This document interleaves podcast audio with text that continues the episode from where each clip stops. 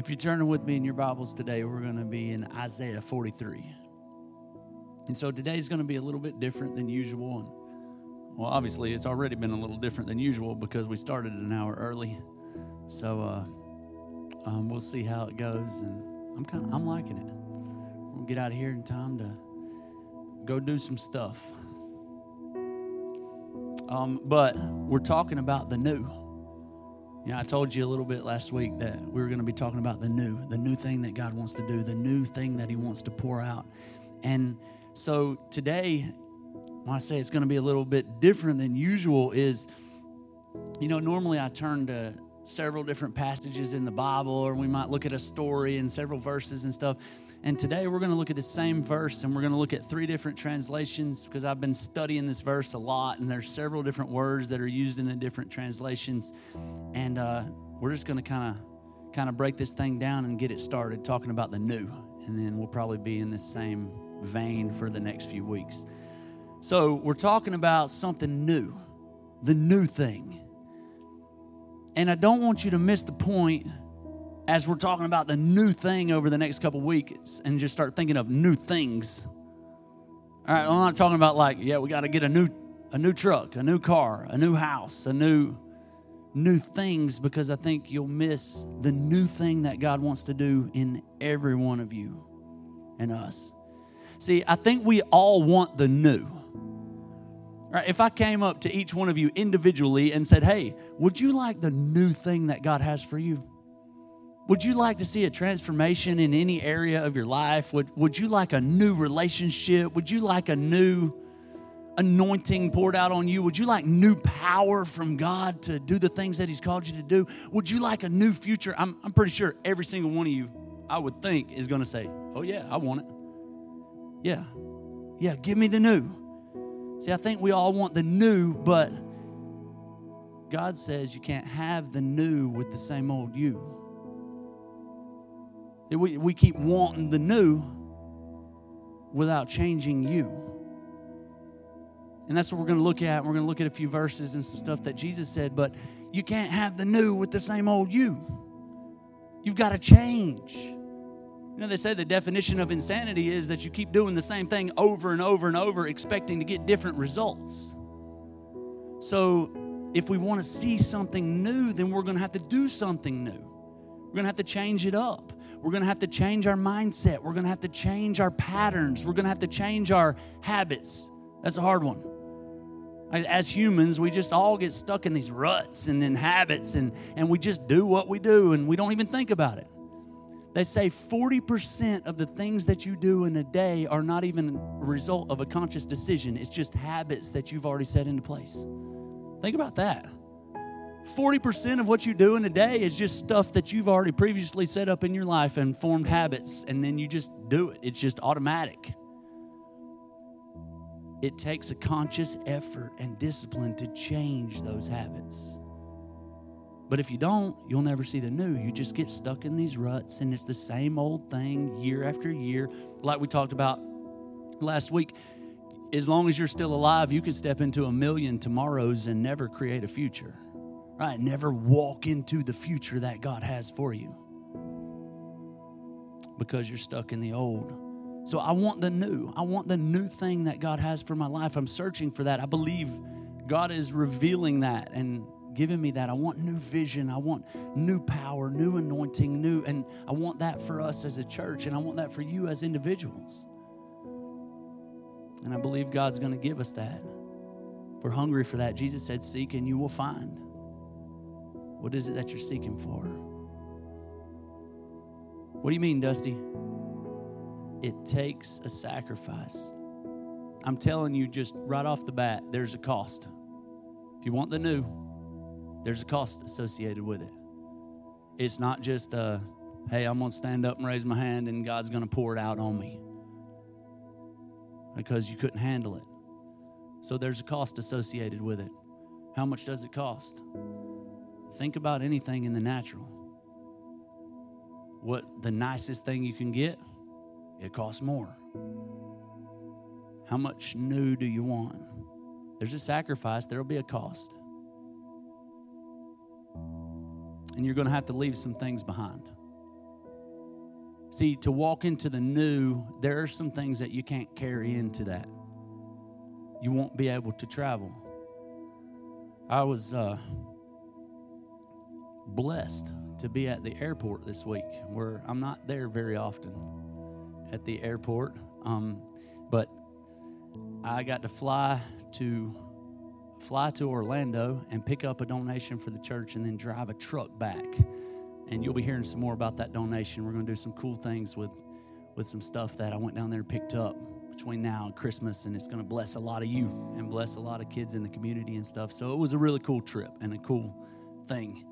Um, but as I was in the airport, I was thinking about the new and about traveling and just, you know, I can jump on an airplane in Atlanta and in what less than two hours I can be sitting in Orlando walking around. It was kind of a crazy thing, and even just the weather change and stuff. But where where was I going with this? Hold on. Oh, standing there, going through the security. You know, they got somebody standing up there and he's yelling over and over. Right, take off your belts, take off your shoes, empty your pockets. You can't have anything like you're supposed to know. You can't carry stuff through. And this guy in front of me, like, he puts his stuff in the bins. They start screaming at him. They said, put it in separate bins. He piles it all in the same bin. The guy said, I'm yelling it over and over and over. What do you not understand? Move the laptop out of there, put the backpack in a separate one. So they back up. And then he takes the bin that I was trying to use and puts his laptop in it. And I'm, okay, all right. He's just trying to go on through. And then he tries to walk through. Metal detector goes off. They stop him. They start checking him. They say, Sir, are you wearing a belt? This joker pulls up his shirt and had, I don't know if he was a championship rodeo bull rider or something, but he had a belt buckle that was, I mean, that thing was that big around, metal and had jewels in it and all kind of, I'm like, what is wrong with this dude? Like, how do you not, do you not understand? They're like, sir, you can't come through with the metal, back up. So they back him up and he, he takes off his belt, and, you know, he's taking it off and then, he tried to come back through and they said it went off again. And he's like getting annoyed. y'all stopping me again. You know, I got my flight, blah, blah, blah, blah. And all while I'm like waiting behind this guy because I can't go through the metal detector until he's done. And they say, Sir, your pockets empty? And they come up to him with the little wand this time, right? They got him standing there and they're going with the wand and they're stopping by one of his pockets and they're saying, Sir, um, what do you have in that pocket? And he's like, Nothing. I emptied my pocket. Oh, my keys. But not it wasn't like one or two keys like I've got here. You know, this joker had like I don't know if he was a maintenance man and needed a key for every door in a very large warehouse or what, but like the big old wad. Like, how do you forget that that's in your pocket, dude? They told you ten times. You empty your pockets. What do you usually do? I stick my hands in my pockets and see if anything's in there. Apparently, he didn't. They back him back up again. He puts his keys on another tray. Now, this man's used about 10 trays with all his stuff going through there, and then comes back through and and and finally the guy gets through and on the other side you know he's like complaining trying to put his shoes and his you know his big old belt buckle back on and stuff and as I was sitting there looking at him and putting my shoes back on, I felt like God said something to me, and as I've been studying for this message and thinking about it, and I, I felt like what God said is some things don't travel into the future. Right? There are some things that you can't take where you're trying to go.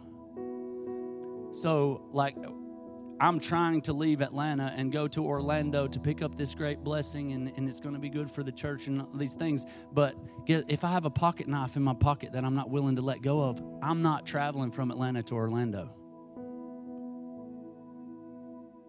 And I felt like I was supposed to tell you today as we start out the message that there are some things that you're holding on to and some things from your past. There's maybe some unforgiveness or some bitterness, or there are certain things that aren't going to travel well into your future and that you're going to have to let go of to go where God wants to take you. Like you're going to have to let it go. You're going to have to empty your pockets. You're going to have to do the hard work. And I know it's inconvenient to let some stuff go, but you got to let it go. You need to check your pockets and see what keys are still in there. Right? What happened years ago that you hadn't let go of or that you hadn't been able to release forgiveness for or whatever it is. So there are some things that don't travel into the future, like unforgiveness or bitterness or addiction or anger or fear, or we've probably all got things that we need to let go of. We got to lay them down we want the future that God has for us. Let's read Isaiah 43 16. I'm going to start by reading it to you in the Message Bible, and then we're going to look at look at King James. Isaiah 43 16. This is what God says the God who builds a road right through the ocean, who carves a path through the pounding waves. The God who summons horses and chariots and armies, and they lie down, and then they can't get up. They're snuffed out like so many candles. You know what he's talking about, right? When God brought the children of Israel out of slavery, and Pharaoh's army came after them, and he split the waters and then covered it back over Pharaoh and all their enemies and killed them. He's reminding them how big and how powerful He is and that He took care of the past. He took care of the thing that was chasing them and trying to enslave them. And then look at the instructions from God. Forget about what's happened. Don't keep going over old history. He's telling them, you, you got to forget about it. Okay, yeah. I was awesome back then. I was faithful. I came through. I did these good works and and you were slaves and, and Pharaoh came after you and I killed him and then he said, "Now, forget about it." You got to quit going over old history. Why? Because if you're stuck in the past, you're never going to walk into the future that God has for you. We talked about that last week. You got to let go, like Paul said. I, I don't have it all together, but one thing I do is forget the past. I press on for the mark, for the call. Look at what it says next. Be alert, be present. I'm about to do something brand new. It's bursting out. Don't you see it? saying, Can, can you see it? Do, do you not see what I'm trying to do? You know, disappointments can be tied to destiny.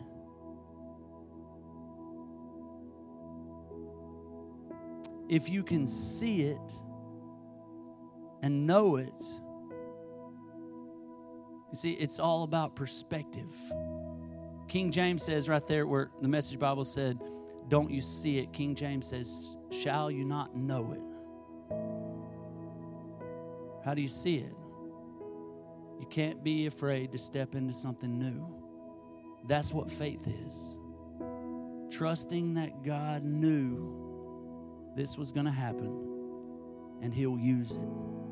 You see, what He brought up there to the children of Israel at this point, they weren't slaves to the Egyptians, they were actually in bondage to the Babylonians at the time that Isaiah was prophesying this. So why did he bring up back when they were slaves to the Egyptians and God brought them out and God brought them through?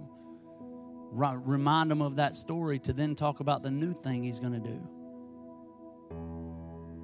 Remember when they were when they were brought out of slavery and it was different. It was hard in the desert. Right? They had to trust God and some of them started complaining because that was hard. And, and we read it and we think, well, that's crazy. Like they were complaining and getting mad at Moses because they were brought out of slavery and now they're free. And they were complaining, saying, well, at least in Egypt we had food to eat. At least back there it was comfortable. And it sounds a lot like us, you know, when we come out of slavery or when we come out of our addiction or when we make a decision to walk in the new that God has for us. A lot of times it's uncomfortable when we're trying to form those new habits and when we're setting up the new disciplines in our lives. And, and a lot of times it's uncomfortable and we think, man, it'd be better to just go back. Man, I'd rather just go back to where I was. At least it was comfortable, or at least that was fun, or at least I felt good, or at least like this is hard. On the way to freedom, on the way to the promised land, it's not always comfortable. But that's how we get to the new. Look at look at how the King James words that same scripture. Isaiah 43 verse 16. Thus saith the Lord, which maketh a way in the sea and a path in the mighty waters, which bringeth forth the chariot and the horse and the army and the power. They shall lie down together, and they shall not rise. They are extinct, they are quenched as tow. Remember ye not the former things. All right, so that word former, it's a Hebrew word, and it's a Hebrew word, zakar. And so it says, Remember ye not, or forget the former things, forget your past. And the funny thing about that word is, it doesn't mean amnesia. Right? That word that was that was used there by the writer, it, it doesn't mean that you just don't remember what happened in your past, that you just somehow forgot about it, right? Because you remember your past. Remember things that happened in your past. You can't just have amnesia and forget it. Here's the cool thing the Hebrew word that was used there, this is what it means it literally means to stop mentioning, stop listening, and to stop talking about. See, your past has a voice. And if it's all you're hearing and it's all you're thinking about and it's all you're talking about and it's all you're listening to, and you, you know that one person that comes around and all they talk about is the negative things in the past and there's no hope, there's no future, there's no, it's just all, they're just stuck. He says, stop mentioning, stop, stop talking about it. There are some things in your life that you need to stop talking about. You need to do the hard work and find some healing and press in. And maybe it's not time to tell that story because you haven't found the healing and worked through the trauma and, and allowed God to use it. It was a part of your life, it was a chapter of your life, but it is not the underlying theme of your whole entire story. It was just a part, it was a chapter. You were meant to move on and heal and grow and, and allow God to use it. It's not the underlying theme of your whole story. You know, if I wanted to destroy you, I would try to get you to focus on the past all the time because you can never change the past. Right? If, if all you do is focus on the past, you'll never change anything. You'll never walk into the new because you can't change the past. And there's no hope in the past. Hope doesn't even exist in the past, hope only exists in the future. So if I could get you to focus on your past, you'll have no hope and you'll never see change. I don't know about you, but in my life, I want to see change and I want to have hope. When I wake up in the morning, I want to have a hope for tomorrow. I want to believe that the word is true when it says that God has a plan and a hope for my future, for good. But if I'm stuck in my past and focused on my past, and that's all I think about, and that's all I talk about is my past hurts, my past pain, my past trauma, or my past victories. See, it's not just the bad stuff. If all I'm focused on is how good the past was, too, then I'm never going to walk into the future. If I finally preach a good message up here and then all I do is focus on the good message I preached in 2022 and then all the ones in the future aren't going to be any good because I'm just so focused on the last one. God made us to where we would remember the past, we honor the past, we learn from the past, we grow from the past, but we don't get stuck in the past. We keep looking forward because our hope is in the future our hope is moving forward. See, I can learn from my past. I, I remember my past. I don't have amnesia. But if I give it power, it'll keep me from the new thing that God is trying to do in my life. Remember ye not the former things, neither consider the things of old. It doesn't mean it's easy. Uh, just because I just gave you a Bible verse that says forget it and don't remember those things, that doesn't mean it's easy. When God says to do something, it just means it's possible. Right? It doesn't mean it's easy. Oh, oh, that's all I got to do. Cool. But it is possible. It's possible to move on. Verse 19 Behold, I will do a new thing. Now it shall spring forth. Shall ye not know it? And I want to stop right there because this I found really interesting. Behold, I will. So I will do a new thing, right? It's like God saying, I will. And so I went to look up that word will in the Strong's Concordance because all the Old Testament is written in Hebrew. And so I went to see what Hebrew word was used there to see if there was more meaning in this. And you know what the Strong's Concordance told me? That word will was just added in later by people, but it wasn't in the original text. It wasn't in the Hebrew. It's just an add on later. So when Isaiah said it, he said, Behold, I do a new thing, or I am doing a new thing. That changes it. And then when I jump over and I read it, how the NIV words it, the NIV says, See, I am doing a new thing, which is more in line with the original text and how it was written. I am doing it. I am a new thing. I'm doing a new thing right now. Can you see it? Can you perceive it? Can you believe it? Because I'm doing it. God's like, I'm already doing the new thing. It's what I do. It's not something I'm gonna do one day or like I'm doing the new thing. Can you see it? Can you get in line with it? Can you believe it? Do you want to be a part of it? Because I'm doing it. Behold, I do a new thing. Can you see it? If you're not open to the new or to stepping into the new thing, then you're not in on what God's doing. Think about that. God said, You want to know? Here's what I'm doing I'm doing a new thing.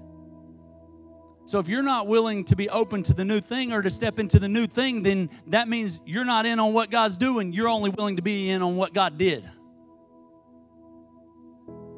Because that's familiar.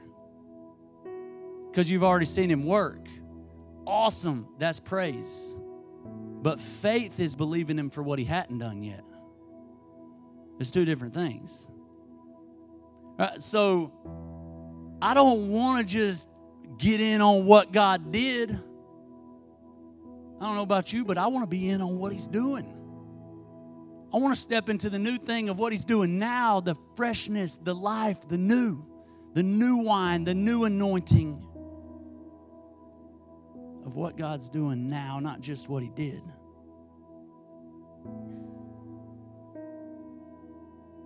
That's the old wine.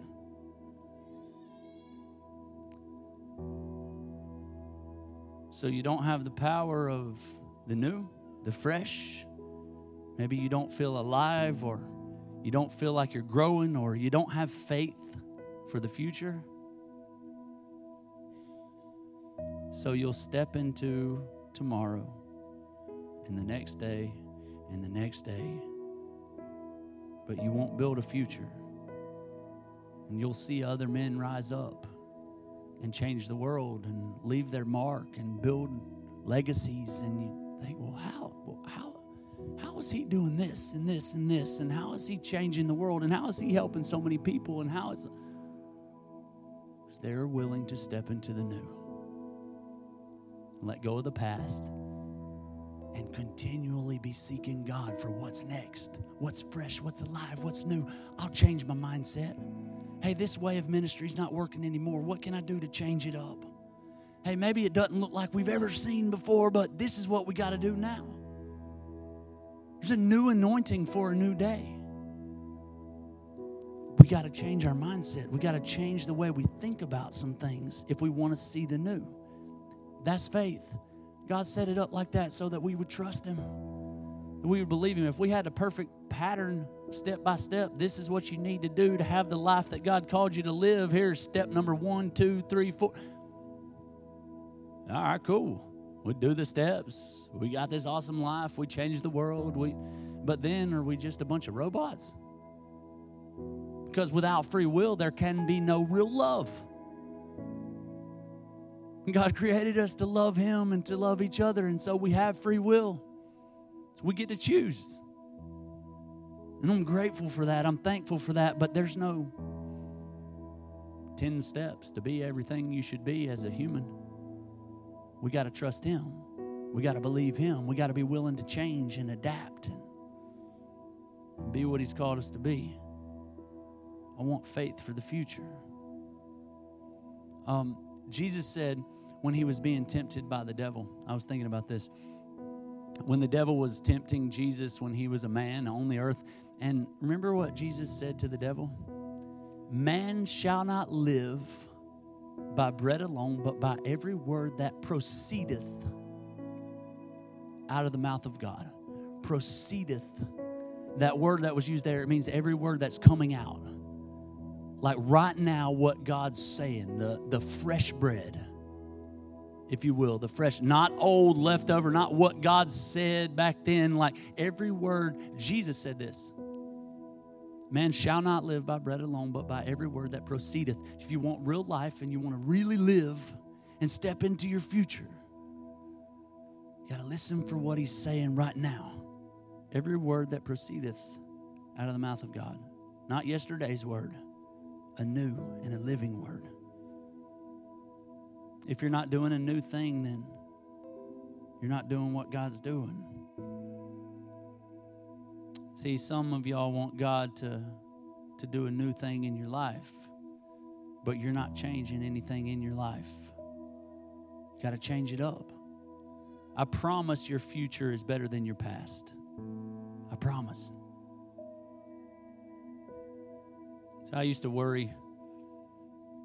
Used to make me feel bad because I was raised in church and around God, and I believe, like, I have a relationship with Jesus, and I believe He died on the cross for my sins, but but I couldn't remember, and I'd have people ask, like, "Well, when did you get saved?"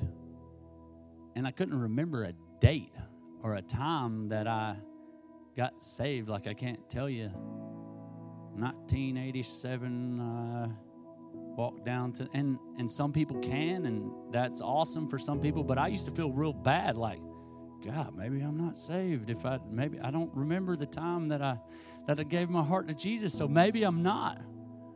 It used to be kind of like scary like think oh maybe i need to maybe i need to say the prayer and and get saved. What if i'm not? What if i didn't give my heart to jesus? But see, I'm to the point now that I can see so much fruit in my life from my relationship with God that I don't question whether I know Him. And just because I can't point at the time that I realized He was real or surrendered my heart to Him, I don't question the fact of is He real or is He not real. Why? Because I know Him or I have relationship with him. See, you can't convince me that he's not real. He changes me.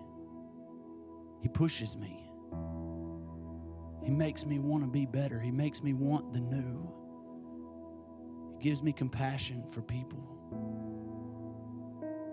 See, like, you can't convince me, no matter how hard you try, that Jesse's not real. Right? She's my wife, and I know she's real. So it'd be really dumb for you to come up and try to convince me that she's not real. You could show me a three hour documentary that's saying all these facts and reasons, um, try to convince me that she's not real, but I know she is real. And there's even fruit from our relationship that's proof. Hey, Mal. our kids. I know that she is real.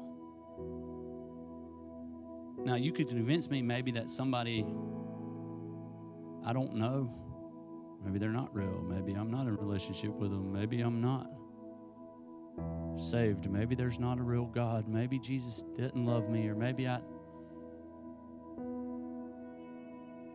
But in real relationship,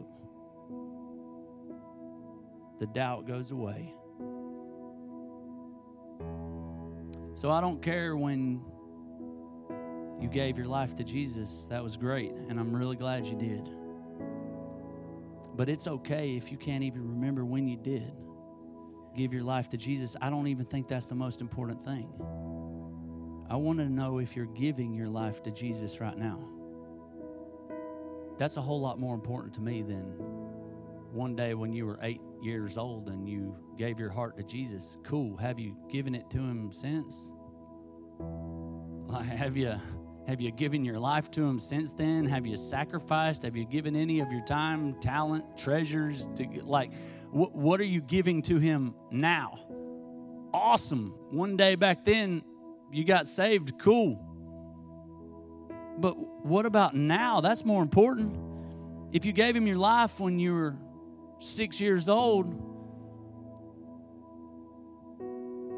but you hadn't been giving it to Him ever since, then you probably need to revisit that because that's just like a participation trophy. All right, cool. You're a Christian because you're going to heaven one day, but you're not doing anything. There's no relationship there. God wants relationship with his kids. He wants you to spend time in his presence. Why? so that you can be transformed, that He can heal you, and you can be whole and free. He said, I'm doing a new thing. Where we leave off? Verse 19 Behold, I do a new thing. Now it shall spring forth. Shall you not know it? I will even make a way in the wilderness and rivers in the desert. Remember, Isaiah started his prophecy off about reminding them about what God did to Pharaoh and the army, right? And at that time, it was the water was their obstacle. That's what was in the way, and God got rid of the obstacle. And then God tells them, "Forget about the past. I'm doing a new thing." And now God's ending it with what? Even make a way in the wilderness and rivers in the desert. So, what's God saying? Like way back then, what I did and how I did it was move the waters and use the waters to kill your enemy because that was your obstacle. But now you're in the desert and you don't need me to move the waters. You need me to bring some waters. And so in the past, what was your obstacle is now going to be your blessing. So stop trying to put me in a box and think that if I show up, I'm going to have to move some water and there's no water here, so I'm not going to show up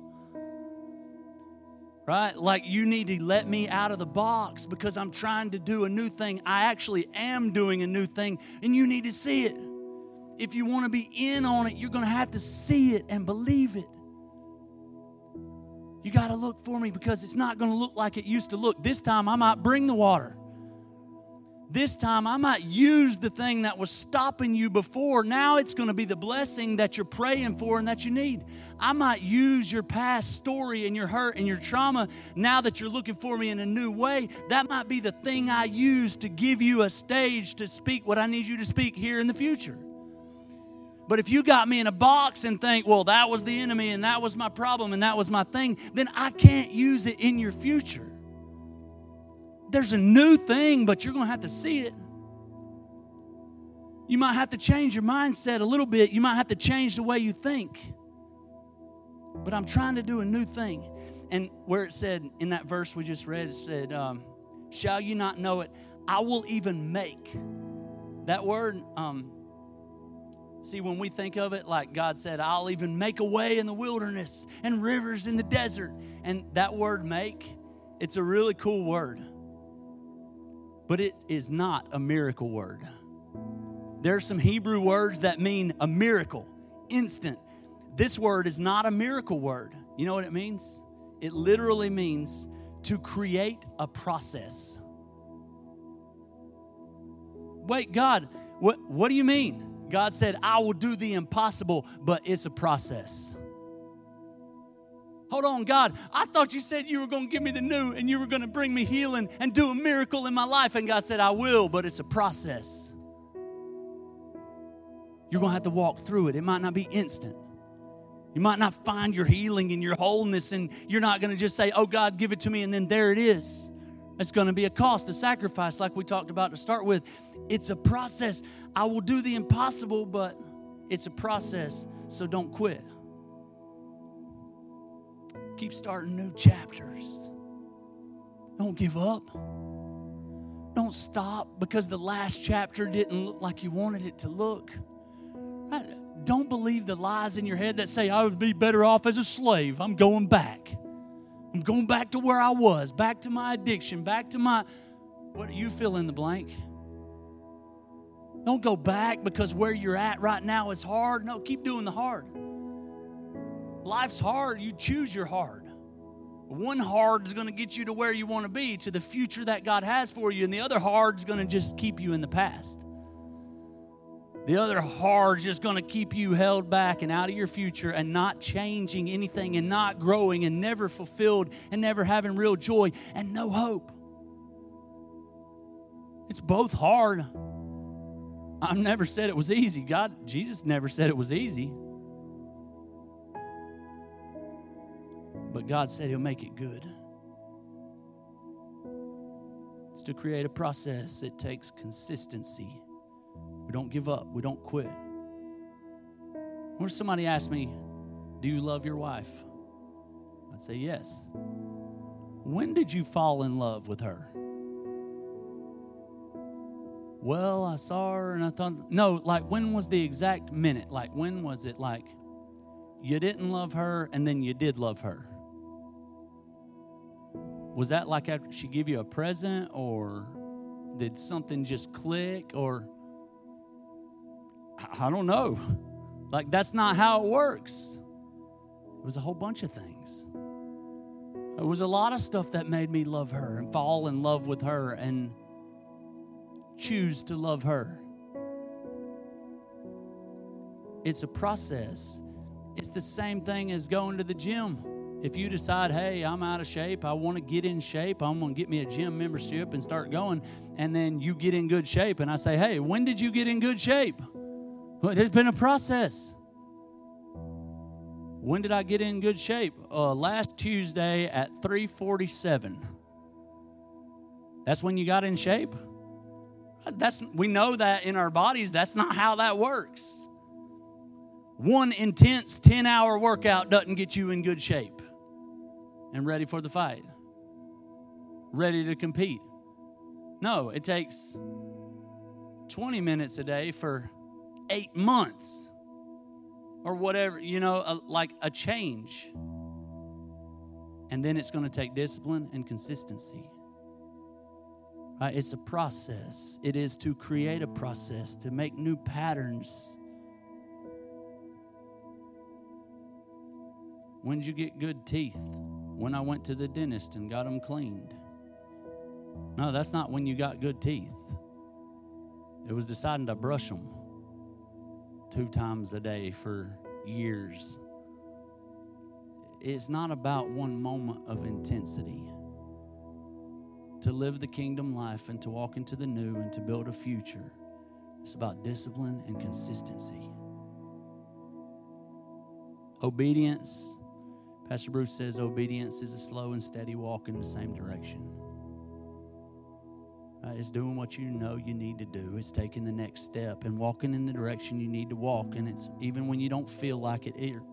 can I say, especially when you don't feel like it?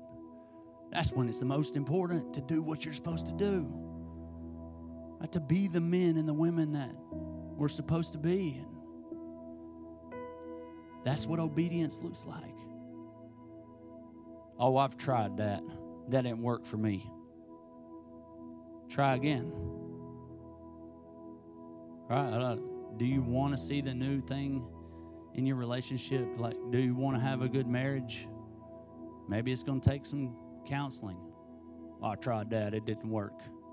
It might take a little more than like you just keep going. You it takes some consistency, some discipline. If you want to live in the new thing that God has for you, it's going to take some discipline. It's going to take some consistency. And he says, Behold, I'm doing a new thing. Can you see it? If you wait for the miracle to prepare for the miracle, then your miracle is going to catch you slipping. If you wait until the season starts to get in shape, then you'll be winded and you're going to miss out on a victory. If you will not change your mindset, it will explode when God sends the new. I know it doesn't look like you thought it would look. I know the way you've always done ministry doesn't work anymore. I, I know your parents would have never done it that way. But hear me now. If you do not embrace the new, then you are in for much loss. A new anointing for a new day. God gives grace for today. There is a different power on you than even that that was on Paul the Apostle because you're dealing with the internet. Right? God gives us grace for today and for the times that we're living in. To whom much is given, much is required. You've been given technology and transportation. It can be a great thing or it can be a very bad thing, depending on what you use it for. Where you go. What will you do with it? Will you invest in people? Will you sacrifice for humanity? Will you, will you let go of the past? Will you give? Will you sacrifice of your time, your talents, your treasures? Will you have enough faith to make your tree fall forward into the future instead of backwards into the past? Look what Jesus said in Mark 2. This is the last scripture we're going to look at. Jesus said this to the disciples in Mark 2, verse 16. And when the scribes and Pharisees saw him eat with publicans and sinners, they said unto his disciples, How is it that he eateth and drinketh with publicans and sinners? And when Jesus heard it, and Jesus just overheard them saying to the disciples, How is it that he hangs out with these bad people? When Jesus heard it, he said unto them, They that are whole have no need for a physician, but they that are sick. I came not to call the righteous, but sinners to repentance. You get what Jesus is saying? People that don't know they need help. It's hard to help somebody that doesn't know they need help or won't admit that they need help. Jesus is like, I came for people that are willing to admit they're broken. And really, that's all of us. We all need help. We all needed Jesus, every single one of us. Like, we're all broken. We all need help. We all have areas, but you're never going to find help if you won't admit you need it. You're never going to change anything if you don't admit anything's broken. That's the first step. And the disciple, wait, I skipped one. Came not to call the righteous, but sinners to repentance. And the disciples of John and of the Pharisees used to fast. And they come and say unto him, Why do the disciples of John and of the Pharisees fast, but thy disciples fast not? And Jesus said unto them, Can the children of the bride chamber fast while the bridegroom is with them? As long as they have the bridegroom with them, they cannot fast. But the days will come when the bridegroom shall be taken away from them, and then shall they fast in those days. Look at these last two verses. No man also soweth a piece of new cloth on an old garment, else the new piece that filled it up taketh away from the old, and the rent is made worse. And no man putteth new wine into old bottles or old wineskins, else the new wine doth burst. The bottles and the wine is spilled, and the bottles will be marred. But new wine must be put into new bottles.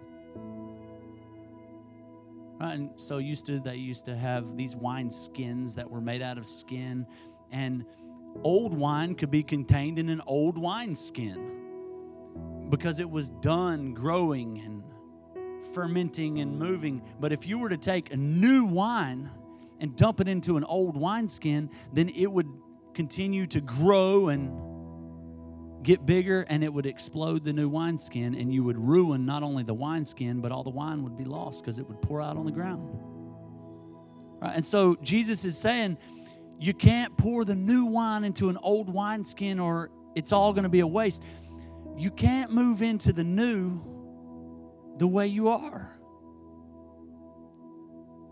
have you ever tried to change anything in your life like have you ever wanted change or tried to change? You probably have.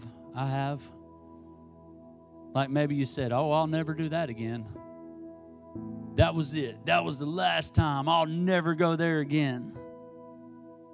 But then you did. I'll never drink again, or I'll never be late to work again. Psychologists say that that usually lasts about six days. I'll never do that again. That for the average uh, human, that in about six days you do it again, whatever it is for you. I'll never do it again. And then you do. You know, change is hard. Have you ever dated somebody and it went bad? Or you got in a relationship and realized, oh man, that person's crazy. So you break up with them and you get with somebody else and you realize, my God, they got a lot of baggage. You break up with them and then you get with somebody else. This time, God sent him. And then after a month, you find out he's got the same crazy as the first one. He's just like that other guy with a different name and body. So you break up with him real quick. You know what I'm talking about? You say, How is it possible that I keep dating the wrong person? Maybe they were all dating the wrong person. Uh, so we go through the life and we don't want to look at what was the common denominator here. And maybe I'm looking for a new kind of relationship. I'm looking for a new thing, but I've not let God do the work on me. I'm not given a new wineskin. So when you pour in the new or something living, something growing, something alive, it just keeps busting and wasting because I've not prepared myself. I'm still just doing the same thing and expecting God to give me the new. But I've not prepared. Trying to have a new relationship with the old you. It just doesn't work good. Jesus is saying when you put the new into the old, it's still growing, it's still expanding. And the old is not growing anymore. And so it's not going to work. When you get to a point in your life where you think you've reached it and there's no more growth for you, and you're not willing to consider the new or consider the change or consider, it, then you've then become the old.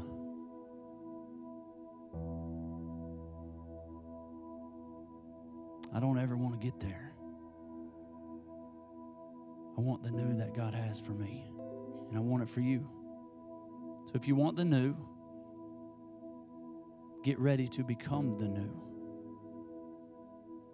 Stop stepping into tomorrow and tomorrow and the next day and the next day and start creating a future intentionally. This is what I want, and this is how I'm going to get there. And it's going to be hard. And there's going to be some tough things, and there's going to be some times I feel like quitting, and sometimes I feel like running away, but I'm not going to because that's where I'm headed. I'm not going to go back. I'm not going to quit. I'm not going to run. I want the future that God has planned for me. You know, that's what happens when we meet Jesus. He gives us a future. We were all dead in sins, the Bible tells us. We had no way to a relationship with God, no hope for a future, and Jesus died on the cross and gave us all hope, gave us all a future. I don't know about you, but I want the future that the future that God has for me. Remember when I'll close with this this thought. Remember um I know you've heard it before that Solomon said in Ecclesiastes 1 it's probably crossed your mind while I've been preaching, especially for some of you uh, older people or people that have been around church a lot. It might have crossed your mind that Solomon said in Ecclesiastes 1 there is nothing new under the sun. Well, Dusty, you're preaching this old message about the, the, the, new thing that God wants to do. And, and, and Solomon said there's nothing new under the sun because, you know, the reason I bring that up and the reason it popped in my mind is because I've had that said to me by people. Oh, there's nothing new under the sun. It's all the same. There's going around the same thing. There's no new, nothing, in, there's nothing new out there. There's nothing new under the sun. And I don't think that's true. Right? I think I think old Solomon old Solomon, we might want to take that with a grain of salt because if you go read Ecclesiastes 1, it's pretty obvious that old Solomon was having a real bad day. You know, he said some other things in Ecclesiastes 1 that you wouldn't want to build your life or your future around. Right? He also said, it's all meaningless relationships and food and drink and life and helping people and just it's all meaningless. So if you go build your life around Ecclesiastes 1, I feel sorry for you. So for you to just pull out that thing and say, well, old Solomon said there's nothing new under the sun, it's not going to get you to the future that God has for you. Because you don't build your life or your future on something said by a cynic or on someone who has given up on the future. Or someone who tells you, oh, what's the point? Oh, why should you fight? Why should you dream? Oh, everybody does that. Stop being so hard on yourself. Oh, what's the point? You can't change anything. Right? You don't like that's just how it is. There's no point. That's where that's the place that Solomon was at in this. Well, I've tried everything and nothing nothing works. Nothing you don't build your life around the advice of someone that's in that place. What's the point in dreaming if you believe that? What's the point in sacrificing? Why would I take my hard earned money and give it to somebody in need or give it to church? Or why, like, if I believe that there's nothing new and that God's not doing a new thing and it just is what it is and that's what it's going to be, then my mother in law says it is what it is until it's not. I guess she's right. God said, I'm doing a new thing. All throughout Scripture, I'm looking and I'm, I'm we read today I broke it down and looked up the words in Hebrew for you and everything. And God says, I am doing a new thing right now. I'm doing a new thing. So you want to believe Solomon, who said, There is nothing new under the sun, or you want to believe God, who said, I'm doing something new under the sun? Right? Like I'm doing something new on the earth. Can you see it? You want to be a part of it? If you choose Solomon and his view of reality, then there will be nothing new for you. If you don't believe there is anything new, then there will never be anything new for you. you that's what you think, that's what you believe, then you're never going to see the new. You'll never step into it. God is all about the new. His mercies are new every morning. I'm so grateful for that. Scripture tells us that every morning you wake up, His mercies are new. He said, I'm going to give you a new covenant. Hey, I came to, to bring a new covenant. And in fact, I'm going to take your old heart of stone and I'm going to give you a heart of flesh. I'm going to give you a new heart. That's what God says. That's what God says in scripture. That's his plan is I'm going to give you a new covenant, a new heart. I will make you into a new creation, scripture says. I want to transform you in every area of your life and your heart and your mind and your soul from death to life. There's not a bigger transformation than that. I want to bring you from death to life. And then, you know, scripture teaches us that that God's plan is that He's going to make a new heaven and a new earth. I know you've heard that. God's going to make a new heaven and a new earth. I get the fact that He wants to make a new earth because we're pretty good at messing stuff up and we're messing this one up pretty fast. As hard as we can. And, and you know, with sin. And I get that God's going to create a new earth, but then that made me pause this week when I was thinking about this message because I'm like, well, then why, why is He creating a new heaven? It's not broken. That thing's in perfect condition. There's no sin there. I'm pretty sure the angels aren't polluting heaven.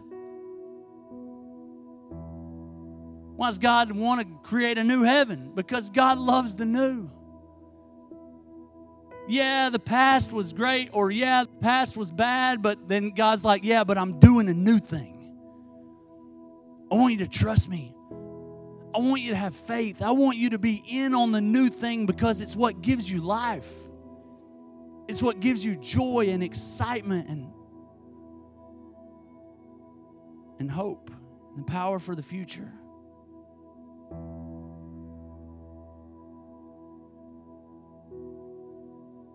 It was good for yesterday, but not for today. I'm doing a new thing. Can you see it? Do you believe it? God, we want the new thing. God, we want to see you. We want to be in on what you're doing. We don't want to be in on what you did in the past. Yeah, we're glad if we were. And we'll remember that and we'll draw strength from that and we'll let it energize us from the inside out. But we don't want to be stuck there. We don't want to be stuck in an old mindset that keeps you in a box that limits the power of the new thing. God, we understand that it's a process. It's not an instantaneous miracle every time. And so our commitment is that we're going to obey you, we're going to listen for your voice, and we're going to press in because we want the fresh. So we're going to do the hard. We're going to be obedient and consistent.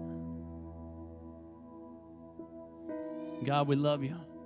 We thank you that you keep giving us chance after chance after chance. We thank you for grace and mercy and that you never give up on us. God, we want the new. God, we're praying for the new. Pour it out on us as we prepare our hearts and our souls and our minds. You can stretch us. We're okay with that. God, we love you. Thank you for what you're doing. Most of all, thank you for who you are a good father that loves us. We love you too, Dad. In Jesus' name, amen.